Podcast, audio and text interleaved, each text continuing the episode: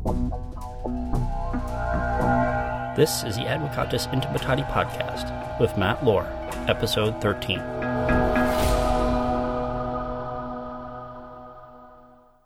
Hello, and welcome to episode 13 of the Advocatus Intimitati podcast, released on Tuesday, the 17th of December, 2019. I am your host, Matt Lohr, once again late with a new episode. My grand strategy of moving the release date to Saturday has so far not proved successful.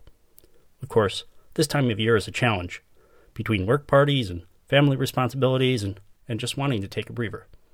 So I'm revising the program schedule I announced last week, and this will be the last episode for 2019. I'll chat with you again on January 4th. Then the next episode will be on January 18th. So without further ado, let's hear this week's news stories.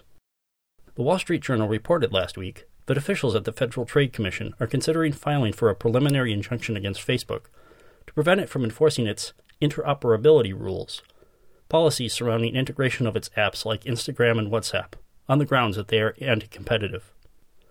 It is also feared that greater integration of these apps with Facebook may make it more difficult to break up the company in an antitrust action in the future. The journal reports that such an action, which would require a majority vote of the Commission, could come as early as January.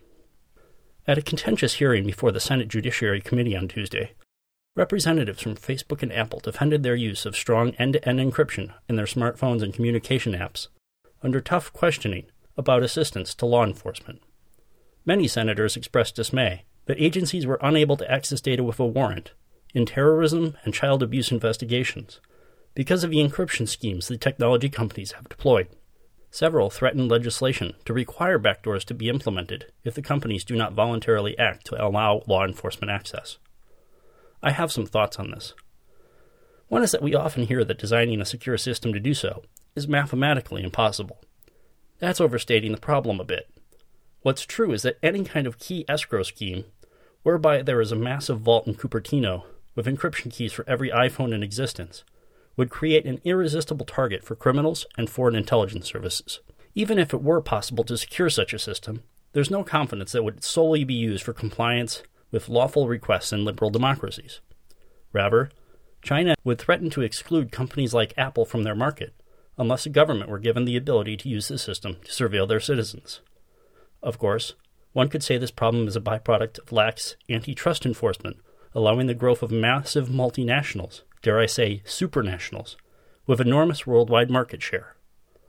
I'm old enough to remember when the US government banned the export of strong encryption under the International Traffic in Arms regulations. In the future, we may witness that sort of thing in reverse, with countries prohibiting the import of encryption products that they can't circumvent. I hope that doesn't happen, but without any voluntary framework on the horizon, it may be the way we're headed.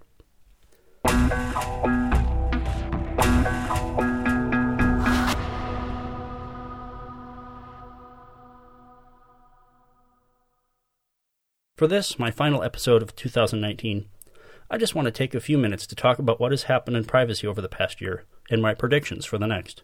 First, California mulled a multitude of amendments to its new signature privacy law, the California Consumer Privacy Act, adopting some and killing others. Among those that made it through was an exception for employee information, but with a couple of caveats. First, employers still must provide privacy notice to their employees, and the exception sunsets after a year. In the next legislative session, I think we'll see restrictions to the rights to know and to delete adopted specifically for the employment context.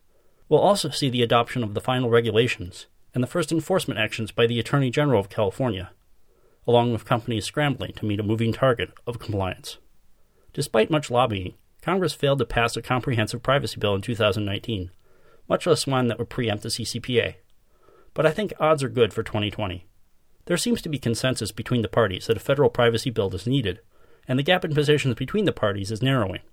I think that if another state passes a bill next year, be it Washington or New York or maybe even Illinois, Congress will be spurred to action to prevent the dreaded 50 state patchwork of privacy laws. The Council of the European Union failed to adopt a text for the long awaited e privacy regulation governing things like web cookies and electronic marketing. Indications are that the European Commission will now take another look. Speaking of the EU, as I record this, businesses on both sides of the Atlantic are waiting with bated breath for the opinion of the Advocate General of the Court of Justice of the European Union in the Schrems II case, due on Thursday, the 19th. At stake is not only invalidation of standard contractual clauses, but also possibly privacy shield, meaning that many businesses could be left without any valid mechanism to export data from the EU to the US or other countries, and throwing transatlantic data flows into chaos. I, for one, will be waiting for this opinion like it's Christmas morning. Next year, Brazil's new LGPD goes into effect, strengthening privacy protections and aligning Brazil with the GDPR. There are also rumblings coming from Canada and Australia about amending their own laws. Both countries have a comprehensive privacy statute, but especially in the case of Canada, their enforcement mechanisms leave something to be desired. All in all, I think 2020 will be a banner year for the field of data privacy. There is greater awareness and concern among everyday people about how information about them is collected, used, transferred, and sold. It will be a good time to be a privacy advocate. Well, that's a wrap for 2019. Thank you for joining me on this journey of starting a new podcast. I'm going to reflect over the next couple of weeks on where I want to take this podcast in 2020. I'd love to hear your thoughts. Drop me a line at matt at lore.attorney. I wish you a safe, joyous, and private holiday season and a happy new year. As always, thanks for listening.